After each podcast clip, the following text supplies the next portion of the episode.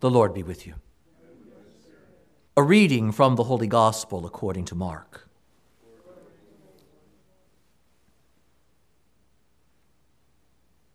Jesus came into the district of Judea and across the Jordan.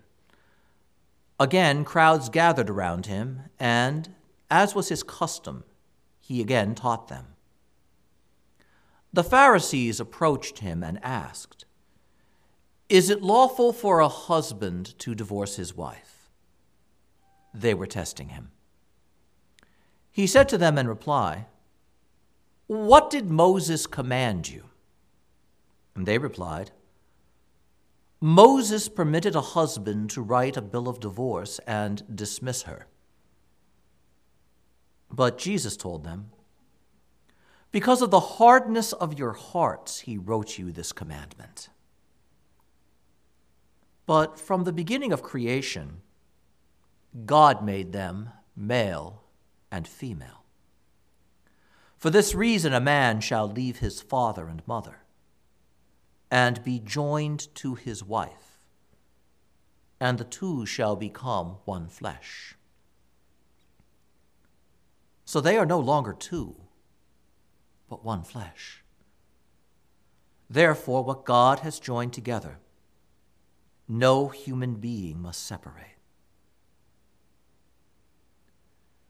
In the house, the disciples again questioned Jesus about this.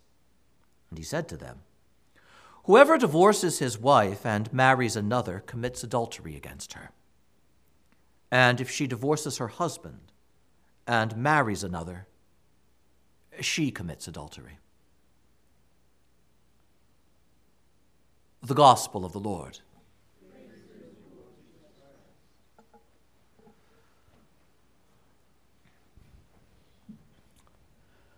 The Apostle James is tough in that letter, he seems to take away all of our favorite things. Learn to control your tongue and watch what you say. But we'd rather not. It's not enough to know what the Lord says, you actually have to get up and do something. But I'd rather just be content knowing. You know, and don't place your faith, your confidence, and your reliance on the material things of this world because in the end they'll kill you but I like my stuff. And then today he takes away our very favorite thing. He says, and don't complain.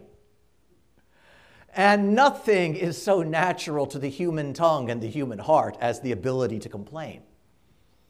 In fact, when the soldiers come to St. John the Baptist and they ask, What should we do to enter the kingdom? One of the things the Baptist says is, And stop complaining about your salary.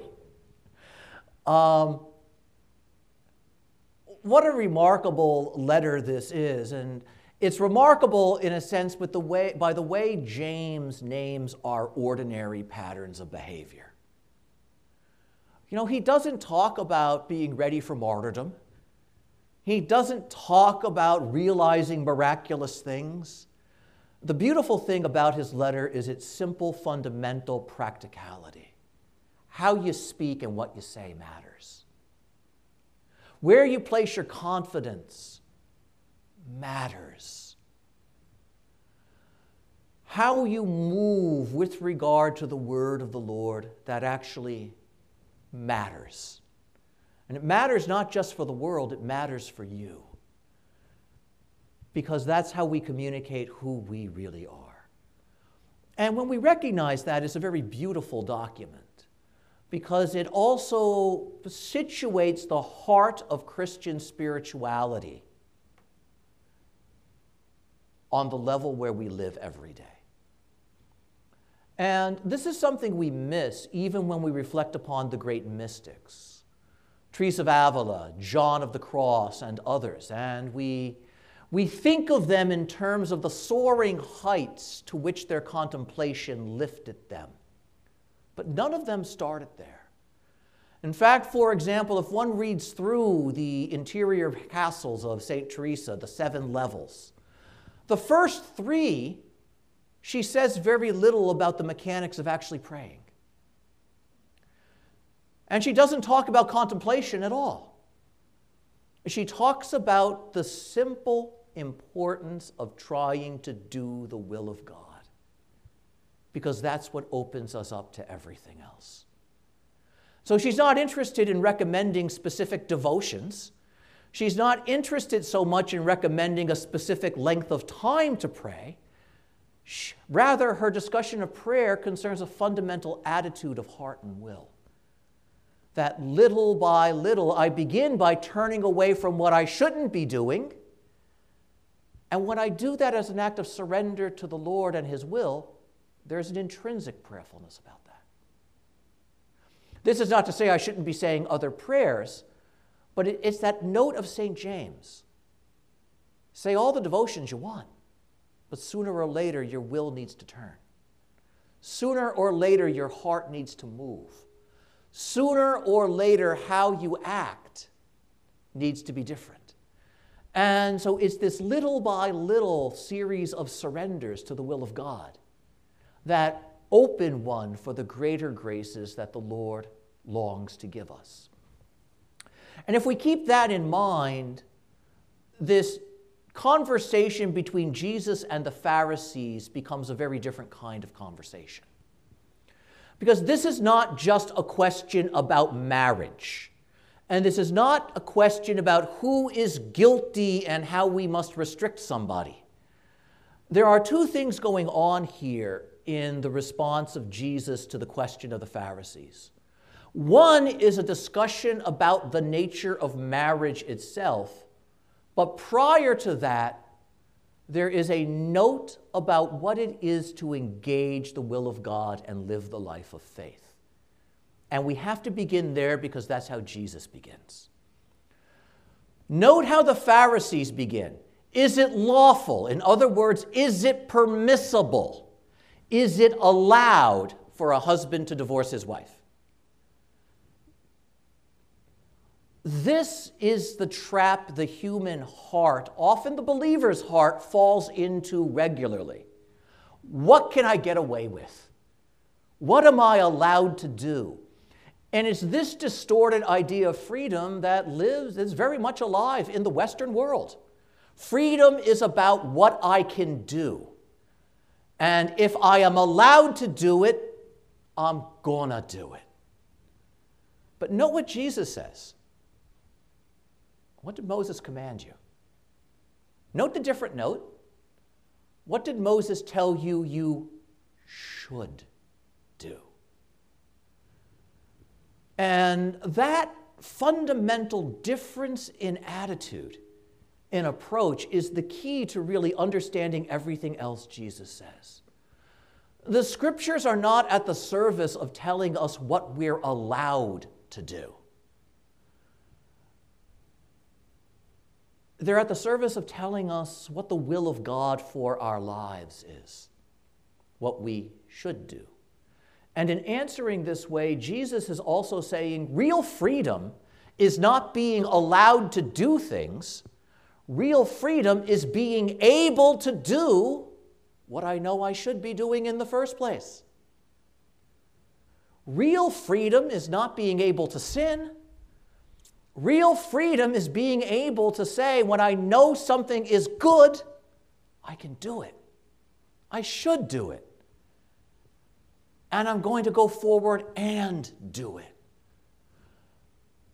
Real restriction, real slavery is not that I can't do what I want to do. It's the fear, it's the guilt, it's the pain, it's the restriction that doesn't allow me to do the good that I know I need to. It doesn't really matter if I'm free to do everything else if I can't do what is good and what is right. And so here, Jesus is trying to move our hearts out of the what can I get away with attitude, the what is convenient for me attitude, into the what is the Lord asking of me attitude. And so they say, well, Moses said we could do this. No, Moses said we're allowed. And Jesus backs up and says, Oh, let's talk about what Moses says. Because that detail came in because of the hardness of your hearts. In other words, it has nothing to do with your desire to do the will of God, and everything to do with your desire to avoid it. And given the pain that that was causing, Moses said, Look, if it gets to this point, let's talk about it. But Moses said a lot more than that one little thing. And here now, for context, we have to understand in the framework of Jesus' time, the understanding was that Moses wrote the first five books of the Bible. So the question of what did Moses say is not a matter of what does this one sentence read. Because as, they, as far as they were concerned, Moses wrote all of that. And so what does Jesus do? Jesus goes back to the tradition of Moses and says, Moses wrote something else too. Moses wrote about what happened in the Garden of Eden and where marriage comes from. Maybe we should start there. Not what am I allowed to do with regard to preserving or ending my marriage, because that's a meaningless question if I don't know what marriage is in the first place. Man, how important is that today in our world? Where there is so much being said about what marriage is and about who can marry whom and about when marriages can end and about how marriage functions. And isn't it amazing that marriage means whatever is convenient to the one who's talking about it in the minute? Marriage is a social contract. Marriage is an agreement between two people and nobody else, and so they are free to end it. Marriage can be between anybody who wants to get married.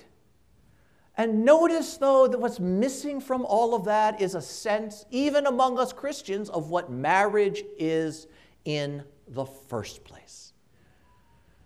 And so they come and they say, Is it lawful to end a marriage? And what does Jesus say? Let's talk about what marriage is. Because that's the only way we can come to an answer. It's not going to be about what does a precept of the law say? Because when we fall into that trap, that's again, what can I do? As opposed to what should I do? What is this? How do I value it rightly? And this aspect of the teaching of Jesus is something we need to recover. Because we Catholics too can fall into that trap of reducing this discussion to the issue of divorce and remarriage and who can receive sacraments. And while that is not unimportant, that is not the essential element of this. And so Jesus says, let's look at what marriage is. In the beginning, God made them man and woman. And he made them for each other. And so Jesus is grounding this in creation in who human beings are in the first place. What it is to be man, what it is to be woman, and what it is to be made by God. And when God made human beings, human relationships, all of them, have their origin in God. Not in the movements of our hearts, because our heart has its origin elsewhere. And in the beginning, before the fall, before that horrible wound in the Garden of Eden where marriage itself was broken because a husband and a wife fell. Before that happened, man and woman are made for one another. In fact, Moses even tells the story of woman being made from the body of man. And why? to emphasize the point of a fundamental oneness, a fundamental God given unity between male and female, man and woman. And then note what he says. And for this reason, Man shall leave his mother and his father and go to his woman. And note what Jesus just said there from sacred scripture. There is a higher love than the love of son for mother and son for father. A higher love than the love of daughter for mother and of daughter for father. And that's the love of man for woman, woman for man, husband for wife, and wife for husband. And why would we say that? Because again, as they come together, the two don't just sign a contract, they don't make an agreement. They don't say, if it doesn't work out, we can just get a divorce. They come together and become one flesh. There is a oneness of life between husband and wife that sits at the heart of what a marriage is. Obviously, you do not literally become one flesh, and yet that statement, he doesn't say one spirit, he says one flesh, meaning it's visible, it's concrete. It is real, and this unity can and must be felt in the world. It's not merely a union of will, but it involves that. It is not merely a union of feeling, but it involves that. Rather, it is a union of persons who are not just spirits, but bodies as well. What a remarkably beautiful statement about the intimate unity of man and woman. And then he says, and God has affected this. And so now this is Jesus saying something here that we celebrate in the church every time the sacrament of matrimony is celebrated. What God has joined. Note what he doesn't say what man and woman have joined. Because marriage is not simply a matter of a man uniting with a woman and a woman uniting with a man, but of God uniting woman to man and man to woman. And that oneness, that marvelous oneness which is at the heart of matrimony, note what that is. That is a surrender to the movement of divine grace and divine action. How marvelously beautiful that is. And so Jesus looks at the Pharisees and says, And you're talking about ending that and whether you're allowed. Why are we even having this conversation? Your question should be how do we strengthen it? How do we preserve it? What do we do to defend it and protect it? And you notice we don't have that conversation anymore in society? It's how do I enter it in a way that's convenient and how do I leave it in a way that's not painful?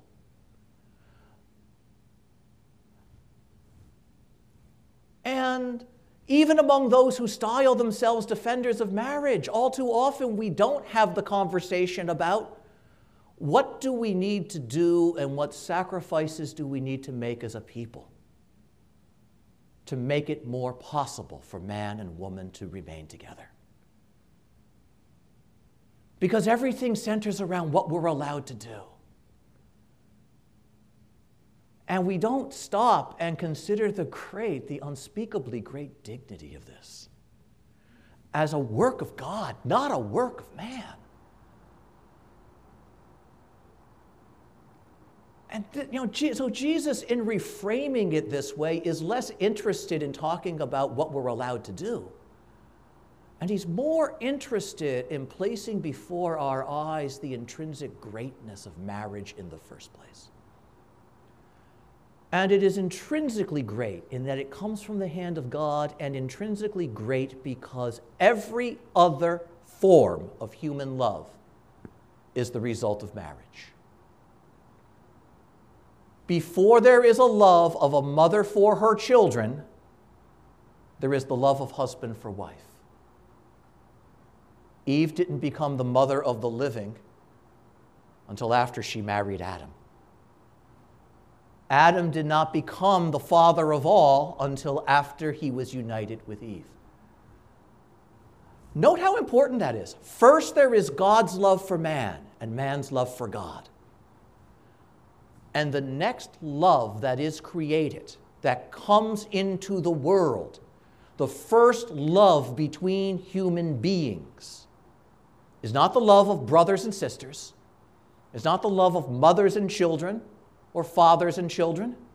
It is the love of man for woman and woman for man.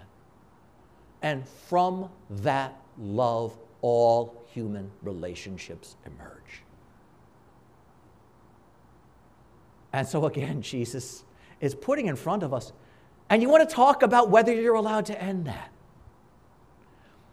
And think about what ending that implies. Think about what ending that means for the world, what it means for society.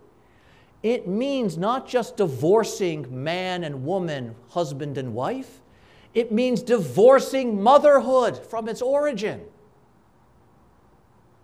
It means divorcing relations for, between brothers and sisters from their origin. It means even divorcing friendship, human friendship, from its origin. Because even that has its remote origin in the love of man for woman and woman for man, by which those who later become friends come into this world. What a great thing marriage is. What a great thing marriage is. And we treat it so lightly. And yet, how fundamentally and vitally important it is. It has a dignity that comes from the hand of God. And in the Catholic tradition, it is the one sacrament that an ordained minister does not celebrate. The ministers of the sacrament of matrimony are the man and woman, the husband and wife, who profess their union before God. The priest or the deacon is the witness.